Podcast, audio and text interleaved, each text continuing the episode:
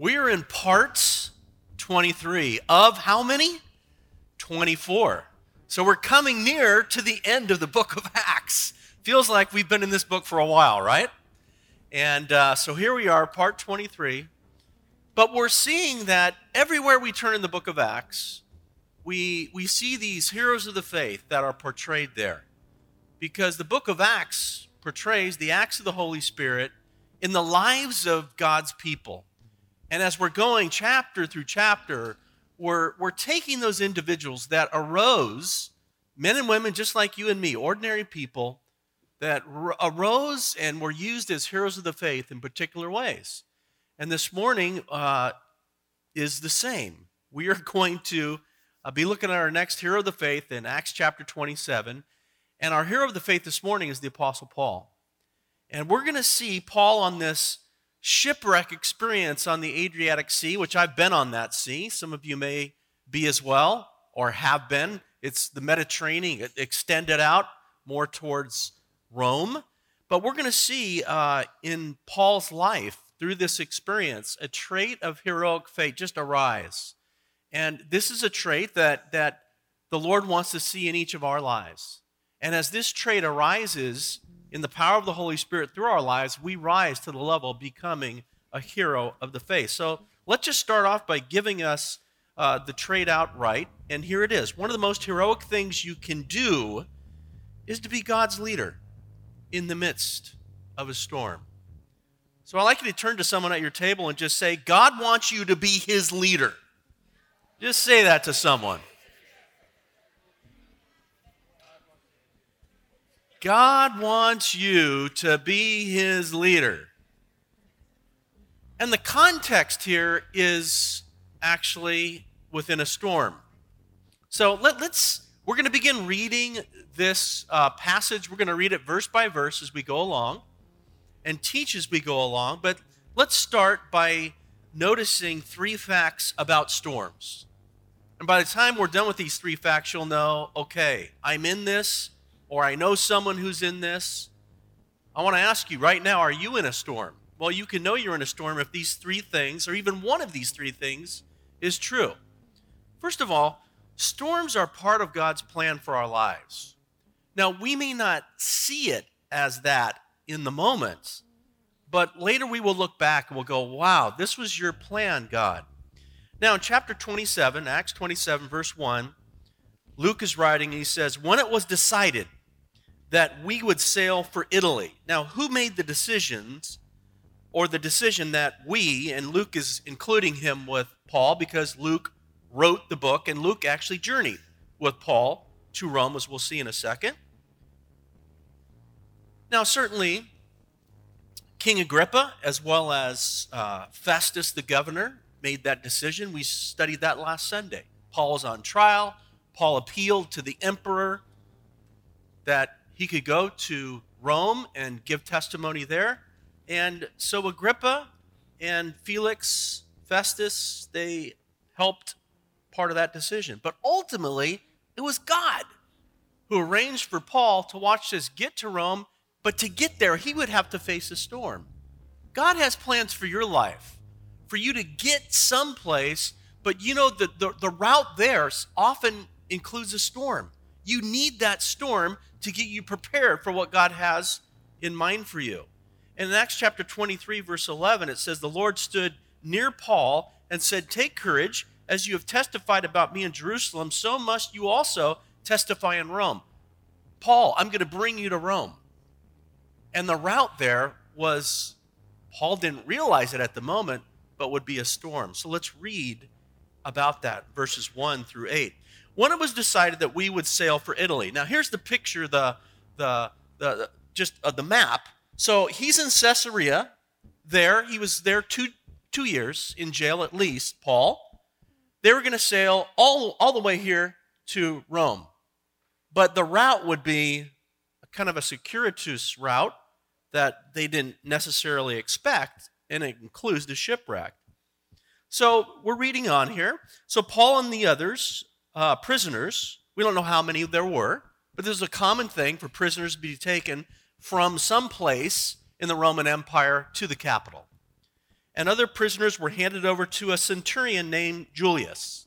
Now, Julius, a centurion, that's an officer in the uh, military of Rome.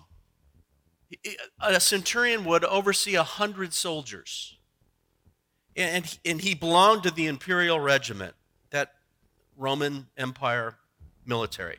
Verse 2 We boarded a ship at Adramyttium about to sail for ports along the coast of the province of Asia, and we put out to sea. Now, he mentions someone else. Aristarchus, a Macedonian from Thessalonica, was with us.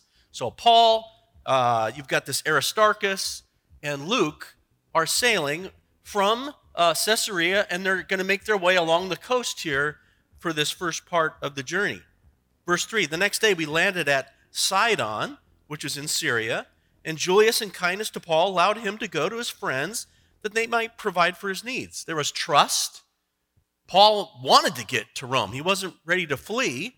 And uh, so, even it's interesting, this uh, centurion, if Paul escaped, it would cost him his lives and the soldiers who were guarding Paul, but he gave him freedom something about Paul that this centurion trusted. Verse 4 From there we put out to sea again and passed the lee of Cyprus. The lee means the safe side of Cyprus, where it's less windy, where you wouldn't incur the wrath of a wind, a storm. And uh, the winds were against us. Verse 5 When we sailed across the open sea off the coast of Cilicia and Pamphylia, we landed at Myra at Lycia. So, right over here, this is uh, in that location. There, the centurion found an Alexandrian ship sailing for Italy and put us on board. So they had to, you know, transfer. One ship would take you across, you know, along here where Turkey is and bring you to this area. But then they had to find another ship here that would go all the way ultimately to Rome to Italy. We made, heads, uh, we made slow headway, verse 7, and for many days and had difficulty arriving at Sindus. When the wind did not allow us to hold our course, we sailed to the lee of Crete. So they make their way over here toward Crete, the island of Crete, opposite, opposite Salome. We moved along the coast with difficulty and came to a place called Fair Havens. So they ultimately land in Fair Havens. Okay, so it, the storm is kind of, you know, a little bit intense, but not too bad. God has his plan for Paul to get to Rome. Storms, they're part of God's plan for our lives. Hmm. Second observation about storms storms sometimes happen to us and others in spite of our warnings. Now, notice verse 9, and I'll explain what I mean by this. Much time had been lost. And sailing had already become dangerous because by now it was after the Day of Atonement. The Day of Atonement was near the end of September or early October, depending on the year. This was the most dangerous time of the entire year to sail on the Mediterranean. So, Paul warned them, men, I can see that our voyage is going to be disastrous and bring great loss to the ship and the cargo and to our own lives also. But the centurion, instead of listening to what Paul said, followed the advice of the pilot and the owner of the ship. Since the harbor was unsuitable to winter in, now the harbor, you know, over here, back to the map again, uh, the map again. Here, here we go. They're at Fair Havens. And they're like, ah, that's not, you know, a good place. The accommodations, it wasn't a, no five star hotels there. They're like, we need to go, you know, over here to where Phoenix is because that's going to be, you know, much nicer. And so they decided that we would sail for Phoenix and winter there. This was a harbor in Crete facing both southwest and northwest. Verse 13 When a gentle, gentle south wind began to blow, they saw their opportunity, so they weighed anchor and sailed along the shore of Crete. Before very long, though, a wind of hurricane force, hurricane force, called the northeaster, swept down from the island the ship was caught in the storm and could not head into the wind, so we gave way to it and were driven along. So they are literally just being driven along over in this area uh, and, and just at the mercy of the elements. And here Paul had warned them. Storms sometimes happen to us and others, and we find ourselves in the midst of the storm, even though we warned them not to move in that direction. Paul got vetoed. He was unheeded. He got rejected, even though his intention was to spare them trouble. There's times in our lives as parents, we warn our kids, but the warning goes unheeded. And then the entire family finds itself drug into a storm. The same thing can happen in a marriage. A husband or wife will make a warning or give their opinion, it goes unheeded, and things get worse. It can happen in business. I don't think we should do this. It's not a good idea to merge. And the, the merger happens, and everything is going bad. As adults, we can warn a friend about something. That thing goes unheeded, and the whole situation goes from bad to worse. Storms sometimes happen to us and others in spite of our warnings. Right now, we are facing a storm in the United States called co- co- co- coronavirus. And this virus is global, it is happening in great measure in areas of the world that we're not quite hearing about, but I'm hearing about because of our partners all over the world in certain areas that are reporting what the media is not reporting. I just read this morning that the Diamond Princess, you know, cruise ship that was uh, there in Japan, uh, President Trump, against his warning, 14 of those passengers that were infected, they were allowed to fly back to the United States.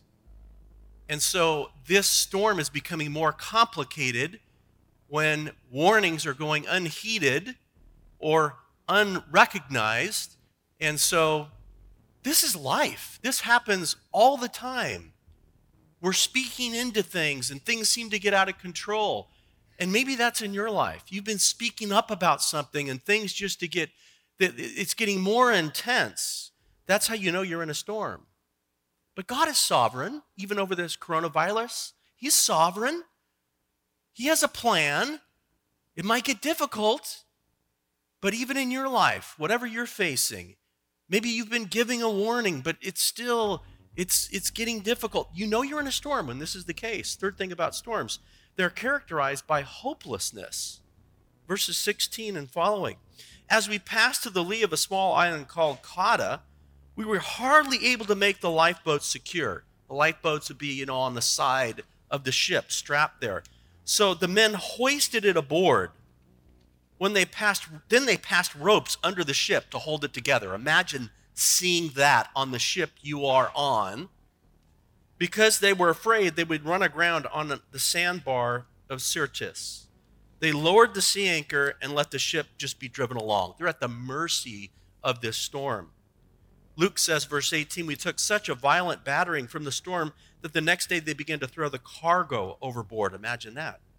On the third day, they threw the ship's tackle overboard with their own hands. When neither sun nor stars appeared for many days and the storm continued raging, we finally gave up all hope of being saved. Have you ever been in a situation where you gave up all hope of being saved? Wow. That's when you know you're in a storm. The, the only time in my life I had that experience was when and I've shared this story with you before. Uh, a friend of mine and I, uh, we actually floated down the Coal Canyon spillway in an inner tube uh, in a major storm for the fun of it. And we were literally sucked into the vortex of this natural waterway. And I remember it just sucked us in right where the water hit the river and I remember like a rag doll just being stuck and in this churning mess. It stripped us off uh, the inner tube. And I remember just absolutely hopeless saying, I'm going to die. And yet God gave me an incredible peace in that moment. I, I don't know even know how to, it's like time just literally stopped and uh, I couldn't breathe. And then I've shared with you the next thing I remember, I'm, you know, 30 yards down the river and I'm standing up in waist high water. And to me, it was an absolute miracle. And my buddy pops up next to me, and we're both staring at each other, white as ghosts. And our inner tube is still in the vortex, stuck. We left with the inner tube still churning. And I'm like, we should be there, dead. All hope was lost. Now, that's a physical storm, you know, but there are, there are physical, mental, uh, emotional, spiritual storms. And maybe you're in one right now. Before we move on, I want you to talk about this at your tables. Of the three facts about storms, which fact speaks most to you? You know, and why? Storms are part of God's plan for our lives. Some storms sometimes happen to us and others, regardless, you know, of the warnings we give. And storms, though, they're characterized by hopelessness. Would you talk about those, one of those facts that seems to most speak to you and share why you, would, you mentioned that one? Talk about that.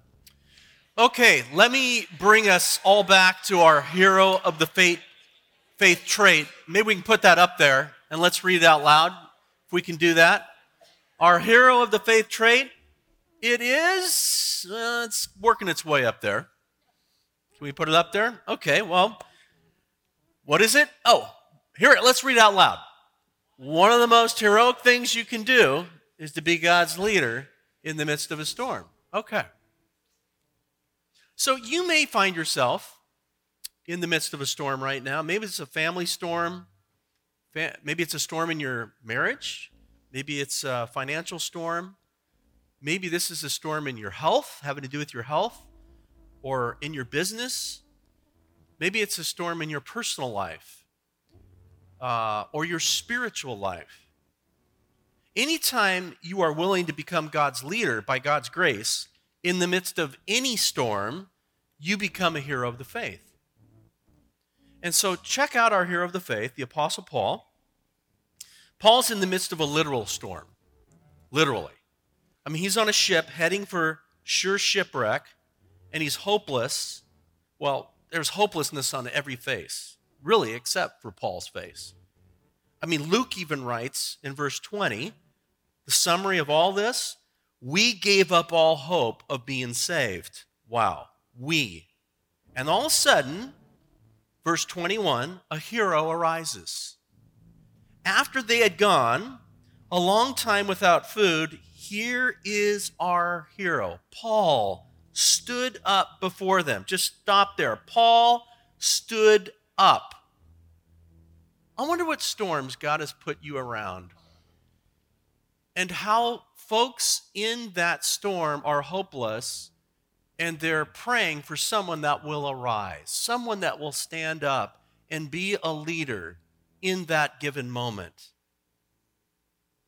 Any storm you find yourself in, any storm you become aware of, gives you the opportunity to rise up and be a heroic leader. A heroic, heroic leader is just a normal person. It's just a normal person, infused by God's power, the Holy Spirit, and someone who's willing to stand in the gap, like the Apostle Paul, and help others who are caught in hopelessness. See, God has brought you here because He wants you to be that person. His Holy Spirit lives in you. And he wants to raise you up to be a hero of the faith in this way around others. You say, well, Mark, how can I become God's heroic leader in the midst of any storm? Well, there's some principles that by God's grace you can follow that will lead you to become that leader for any storm. Three traits for being God's heroic leader in the midst of a storm. And all of these, in God's grace, you can live out. These are all modeled by the Apostle Paul. Number one, Heroic leaders speak up, giving courage and hope because of their faith in God. You see, because you have faith in God, you have courage and hope to give others. Because you have faith in God. So notice the courage and the hope that Paul extends to those in the storm around him because of his faith in God. Now, Luke's faith was wavering at that time. Aristarchus' faith was wavering at that time. But Paul, because of his faith in the Lord, rises up to be the hero. And look, if you would, at verse 21. After they had gone a long time without food, Paul stood up before them and said, Heroes start by speaking. After they've observed, prayed, sought God, they speak. And this is what Paul said Men, he kind of gives him a little bit. He says, Man, you should have taken my advice not to sail from Crete. Then you would have spared yourselves this damage and loss. But notice he only spends one verse on that. You're not a hero of the faith if you say, ah, you should have listened to me. You're such a, you know.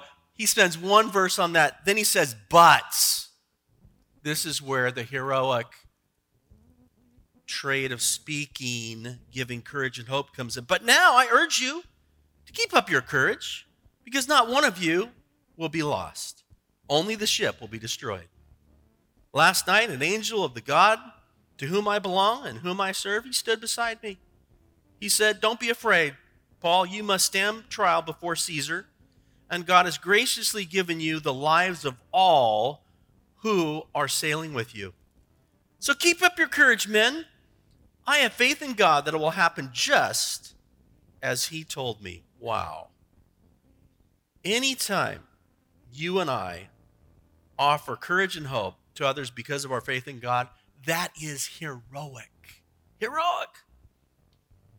Imagine the impact Paul's words had on all those sailors. 276 sailors or soldiers, everyone were on ship. 276 people. Paul is giving them all this encouragement and hope. Imagine the power, the impact your words can have in the midst of someone who's going through the storm of their life, and you enter in and you give them courage. You speak into that storm. It doesn't have to be something profound, it's just saying something encouraging. It could be something that you read in the Bible a couple days ago, and you just speak the word of God to people. That's so powerful. I mean, it's the Bible, it's God's word. You have it. That's the greatest hope, the greatest encouragement, the greatest courage you can give. It's just, hey, this is what God's word says, and you speak. Bible says, Hebrews 3:13, encourage one another daily as long as it's still called today. Encourage. That means bring courage to people. Acts 20, 32. Now I commit you to God and to the work of his grace, which the word of his grace, the word of God that can build you up. It's God's word that builds people up. There's some people that are just, man, they're they're they're sinking. They are without hope. And and you have the word of God. The Holy Spirit is, will give you the words to speak into that situation. A while ago, I had a gal that I used to go to high school with call me up which I was unexpected. And she said, Mark, um, you remember grandma? And I said, Yeah, I do remember your grandma. She said, Well, she's in the hospital. She isn't responding. My family's here. We don't know what to do. Would you, I know it's been years since we talked, would you please come to the hospital and just be with us and help? And I said, You bet. So I showed up went to San Leandro, Kaiser there, and I walked into this room and I knew grandma did not know the Lord. And I walked into this room and the room was packed. I mean, like 20 members from their family were there, which I had, didn't know what to expect. And there, there's grandma. I remember her, you know, 20 years prior meeting her. And uh, this family didn't know the Lord. And, and uh, when I come into those situations, I certainly pray, but I always speak to a person as if they can hear me. If you ever have that opportunity, do so because the spirit, your body, soul, and spirit, your spirit is real. A person is spiritual. They, their spirit can hear even though the body may not. I don't know how that all works, but uh, on so many occasions, I've seen just, as you'll hear right here, a miracle happen.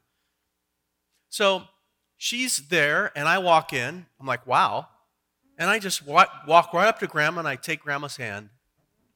And I said, Grandma, Pastor Mark here.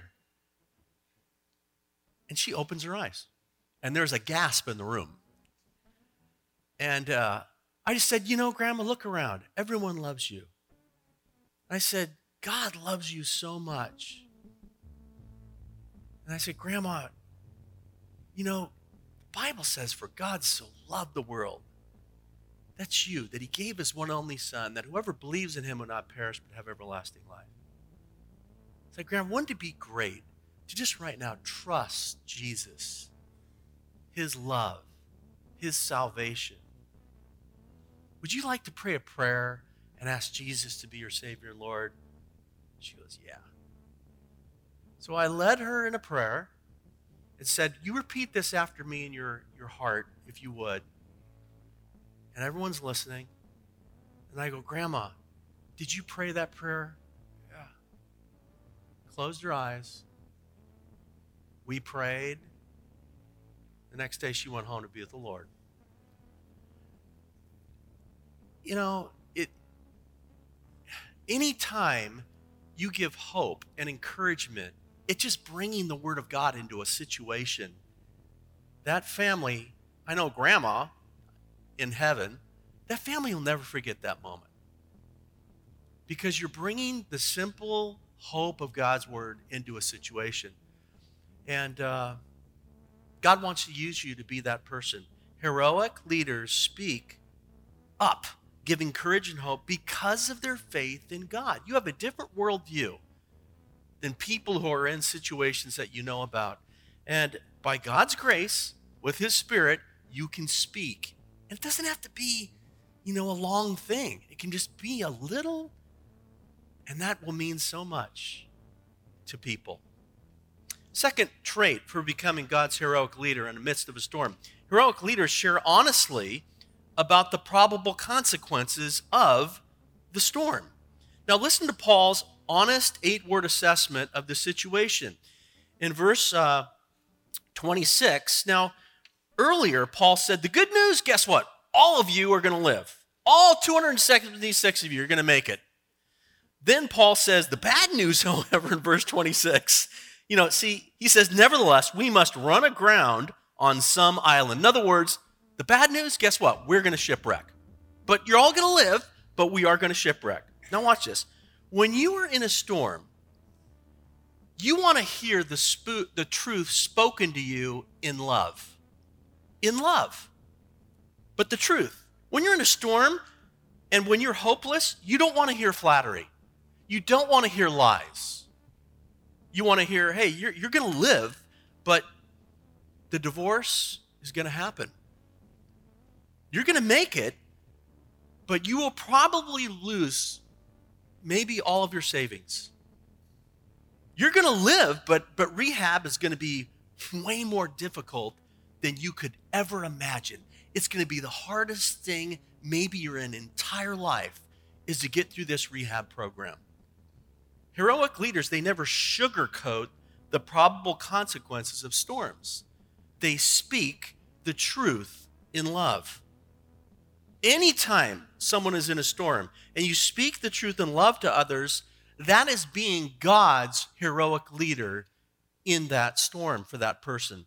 Ephesians 4:25 Therefore each of you must put off falsehood and speak truthfully. And that's what people in a storm want to hear. They want to hear the truth. And that's what Paul was saying in verse 26. Nevertheless, we have to run aground on some island. You're going to you're going to make it, but we are going to shipwreck. Wow. Um, I was trying to think of some stories along these lines. And my brother Todd, there are so many stories. Todd has the biggest heart in the world, and he's also truthful. He's one of the best at this. And so I'm going to tell you a couple stories. So there was this family friend of ours that was in a terrible car accident. Terrible. Todd was very close to him. I was not as close. And I remember Todd telling me, Mark, I've got to go visit him and just bring some comfort to his life. And I said, Todd, do you want me to go with you? My bedside manner is a little bit, you know, different than Todd's. And Todd goes, Nope, I got to do this alone. And I go, Okay, I'm praying for you that God will give you the words. So Todd went to his house and then came back. And I saw Todd after. I go, Todd, how did it go? He goes, Man, Mark, he came to the door. And I looked at him and I said this Dude, you look like crap. I hope you have a good lawyer. And I said, You said that to him? And he goes, Yeah. I go, Why? He's like, Bro, he looked like crap. and he needed a good lawyer. I go, What did he do? He goes, He started laughing. And then I begin to think about it. I'm like, The last thing you want to do is, Oh, dude, you look like Brad Pitt. You know, or, you know what I'm saying? I mean, if you have had your whole face reconstructed, which he had, now, okay, maybe not the best illustration. but I think you get what I'm getting at. And then the other one, which is kind of funny, I hope I can tell this one, Mom, was when my mom um, ended up getting breast cancer. This was several years ago. And of course, all of the children, as she told this to me and all the kids, said different things and responded differently. And Todd, Todd said this. He shared this with mom, mom the news with Todd, honey, I have cancer, and da da da. And, and Todd immediately started crying. And he's hugging my mom, and he says this to my mom Here today, gone tomorrow. Here today, mama, and gone tomorrow. I'm like, wow. That's the truth spoken in love, I guess. okay. Some of you are going, I'm really glad we're coming to the book of, the end of the book of Acts, you know. Here's the principle heroic leaders share honestly about the probable consequences of the storm. Let me give you the third one. Third trait becoming God's heroic leader in the midst of a storm. Heroic leaders offer practical advice to get through the storm. When a person is in a storm, what they need is just practical advice. They just need wisdom, steps they can take. They're overwhelmed. To just help them make the best of their situation, to get them through the storm. And so notice these three pieces of practical advice Paul gives uh, to these folks. The first thing I see is warn against doing anything else foolish. And you see this. Sometimes foolishness gets us into a storm. And so you don't want to do anything else to complicate it. And so Paul says in verse 26 Nevertheless, we must run aground on some island, and then notice what happens. On the 14th night, we were still being driven across the Adriatic Sea. When about midnight, the sailors sensed that they were approaching land. They took soundings and found that the water was 120 feet deep. A short time later, they took soundings and found that it was 90 feet deep. Fearing that we would be dashed against the rocks, they dropped four anchors from the stern and prayed for daylight. In an attempt to escape from the ship, the sailors let the lifeboat down into the sea, pretending they were going to lower some anchors from the bow. Then Paul said to the centurion and the soldiers, Unless these men stay with the ship, you cannot be saved. They were trying to escape for, with their own lives, let everyone else die. So the soldiers cut the ropes that held the lifeboat and let it drift away. This time, they followed Paul's instructions. If not, I take it, they would have died. Storms can be bad, but often what a person needs to hear in the midst of their storm is some sound advice. So they will avoid making things worse so the situation won't get worse. And I'm sure you've been in situations where maybe someone has given you some advice so that you would not complicate matters. Maybe you're going through whatever, even a divorce. Don't do this because it'll make things worse. And you listen to that advice. Well, we help people through storms by giving them advice that won't complicate the situation they're in. Because sometimes when you're in a situation, you're just not thinking straight and you need an outside perspective to get to, to not complicate things and do something that would make it more difficult because you're making another foolish decision. And leaders point that out for people in love. The other thing, encourage food for physical and emotional strength. I mean, this seems kind of simple and obvious, but oftentimes when we're in a storm and we feel hopeless, I've seen this so many times. We, we, we literally stop eating, we stop exercising, we let our health often go out the window, which can lead to very bad judgment, and the storm just becomes worse. And, and notice Paul's advice to these 276 men that are on board the ship. He says in verse 33 and verse 34 just before dawn, Paul urged them all to eat. He says, For the last 14 days, you have been in constant suspense and have gone without food. You haven't eaten anything. Now I urge you to take some food. You need it to survive. No one, not one of you will lose a single hair on his head, but you got to eat. I mean, bringing someone food or taking someone out for a meal can literally change someone's life. It can literally help them get through a storm. Sharing a simple meal with someone can literally provide someone with the physical and the emotional strength they need to weather a storm, to get to the other side, to see light at the end of a tunnel. Some of you have been in really difficult situations. You've been out on the streets, you've been homeless. It is so difficult to get out of that predicament when you're, you're lacking sleep, shelter, clothing, just the basics.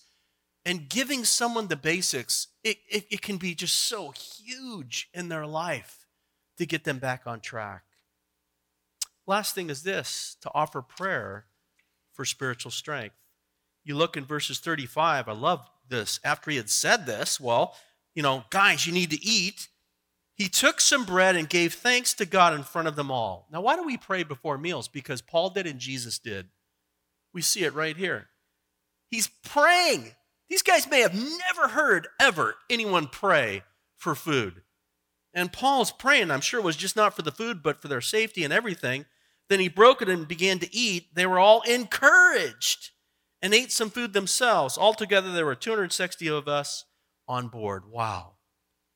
Prayer is one of the most powerful things we can offer someone who is hopeless in the midst of a storm, just to pray with them and to pray in faith. Never underestimate the power of prayer. It provides spiritual strength. I mean, what happened? It says they were all encouraged. Wayne kind of alluded to it. If you get our emails, I sent you the story. If you don't get our mission emails, I send one out every Saturday. You should sign up for email updates. Go to the Mission Center, you can do that. But one of our partners had just shared, and I won't share the name of the country for security purposes, that just a few weeks ago, uh, and you know that the countries we support, pastors and church planters, they're all persecuted. Every country if you support a pastor, they're persecuted. Sometimes they're beat, sometimes they're stoned, sometimes they're killed, sometimes they have machete attacks, their churches get burned, and, and different countries have different intensity of spiritual battles and physical battles that they face. But it's different than in the United States. We are the anomaly, we are the exception. The rest of the world, it's physical, the battle. Here, it's spiritual. It's starting maybe to turn a little physical, but in other places, it's way more physical, the battle. So in this country, they became aware of a hit that was going to take place on a meeting on Thursday, a large gathering of Christians, and the radical uh, group of these people who were persecuting, burning churches, coming in, you know, with machetes and, and literally attacking Christians. Just a while ago, over a hundred of your brothers and sisters were in hospitals, literally having survived, you know, all sorts of machete attack. Imagine machetes just on women and children. And, and this is what happens. So they became aware that this was happening on Thursday. The ringleader behind all this, very wealthy man. And he was, pre- he was paying young radicals money to go attack Christians. Literally.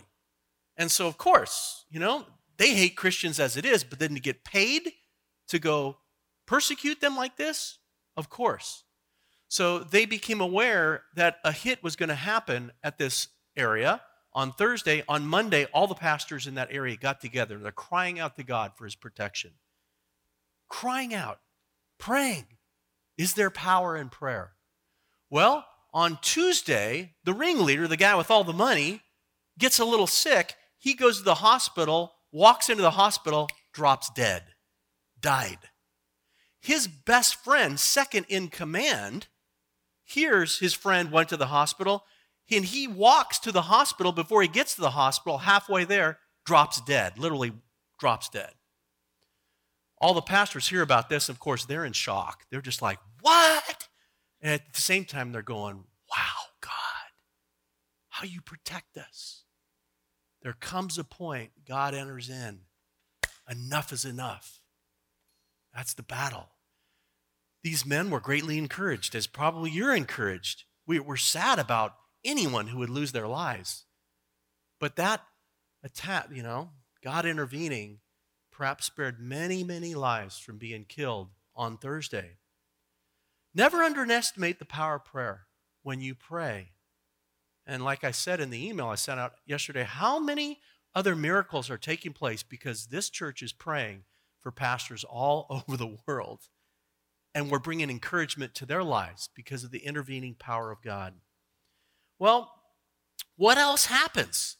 You know, here's Paul. He's saying, you know, not a hair in your head. We're going to shipwreck. They're eating food and, you know, they're feeling a little bit better. But then, you know, what goes on to take place? Verse 38 When they had eaten, you know, as much as they wanted, wow, they lightened the ship by throwing the grain into the sea. When you're doing that, it's dire, it's difficult. You know, this ship is going down.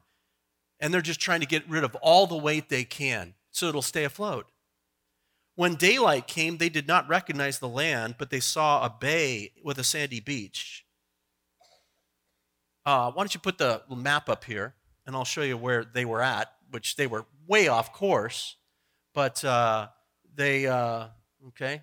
Oh, so they're over here. They're going to land on Malta, and, you know, they should have been over here, but uh, they, they, anyway, so uh, they, they, they saw this bay, they didn't recognize it, where they decided to run the ship aground if they could. So, cutting loose the anchors, they uh, left them in, in, the sea and at the same time untied the ropes and that held the rudders so they could get some sort of navigation.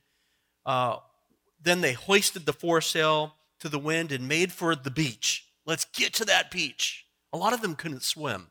I mean, you know, you, you were raised knowing how to swim, not back then as much. But the ship uh, struck a sandbar and ran aground. The bow struck fast and would not move, and the stern was broken, being broken to pieces by the pounding of the surf. You can just picture this. By the way, the Apostle Paul went through this. You know? Isn't amazing? The soldiers planned to kill the prisoners. So you have soldiers and sailors. Remember, you got a centurion with all the soldiers. And they plan to kill the, the, the prisoners because any prisoner gets away, they're dead. You get immediate execution.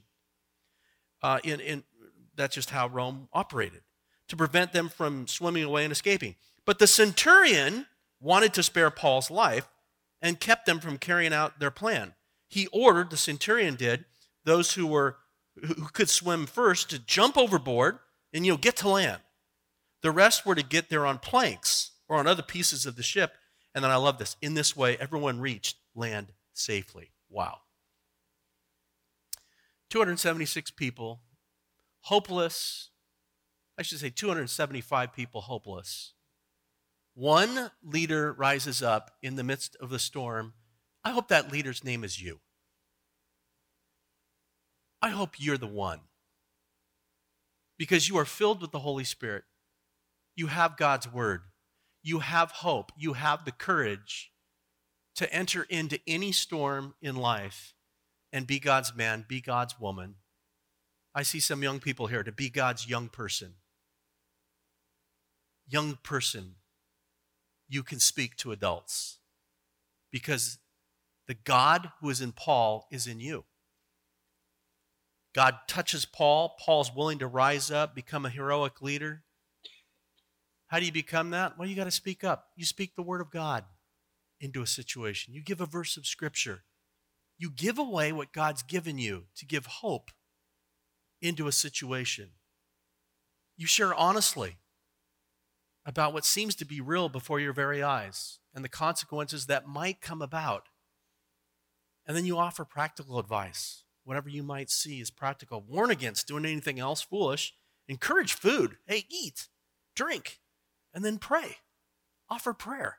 That's a hero of the faith in any storm. I'd like you to talk about this at your tables of the three traits for being God's heroic leader. Which of those is maybe God most speaking to you about exercising? I mean, surely all three, but is there one that the Lord is just, you know, you could apply this in a situation maybe that you're aware of? Take a moment, talk about that at your tables. Go for it. Well, let's read our hero of the faith trait one more time. Let's read this one out loud and just think about it a little bit as we prepare to pray. Okay, here we go. One of the most heroic things you can do is to be God's leader in the midst of a storm. I don't know if, you know, we think of ourselves as heroes, but I think there's people in your lives that can think that of you if you're willing to just be God's man or God's woman. That's called being a leader in the midst of a storm. Do you know someone in a storm right now? Are you in a storm right now. It just takes praying and being willing to enter in and be God's voice and offer some practical advice, speak the truth in love. And what a difference! What an absolute total difference that simple, simple speaking can be to someone. I mean, I love how this all ends with Paul. They were all encouraged. 276 sailors and soldiers were all encouraged. And then I love the, the last verse. In this way, everyone reached land safely. There are so many people who are desperate for encouragement and someone that will help them to get to land safely. That's what we're called to do as Christians. And God's Spirit wants to empower us and use us to be heroic in that, even this week. Is there someone in your life that God raised up that spoke courage to you and helped you to get to land safely?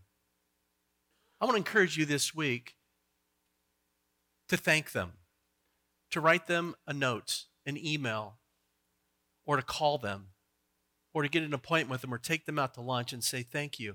You spoke courage into my life. You helped me get to land safely. And I've never really thanked you for that. Is there someone that God wants you to speak courage to and help them get to land safely? Because should you do so, one day they will thank God for you, and one day thank you. Let's pray. Lord Jesus, we thank you for those that you raised up to be heroes of the faith in our own lives, to speak courage into us when we were in a storm, when we felt hopeless, and ultimately we got to land safely. And Lord, I, I pray that we could honor them by thanking them and thanking you for them.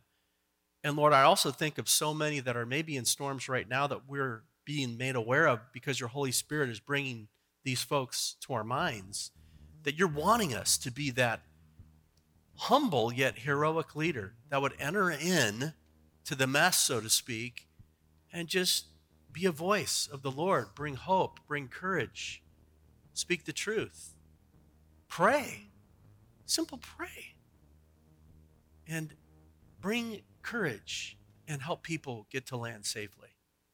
Show us what that looks like, Lord. Thank you for the example of the Apostle Paul Thank you for how your Holy Spirit is even speaking to us now. Lord, help us to hear from you.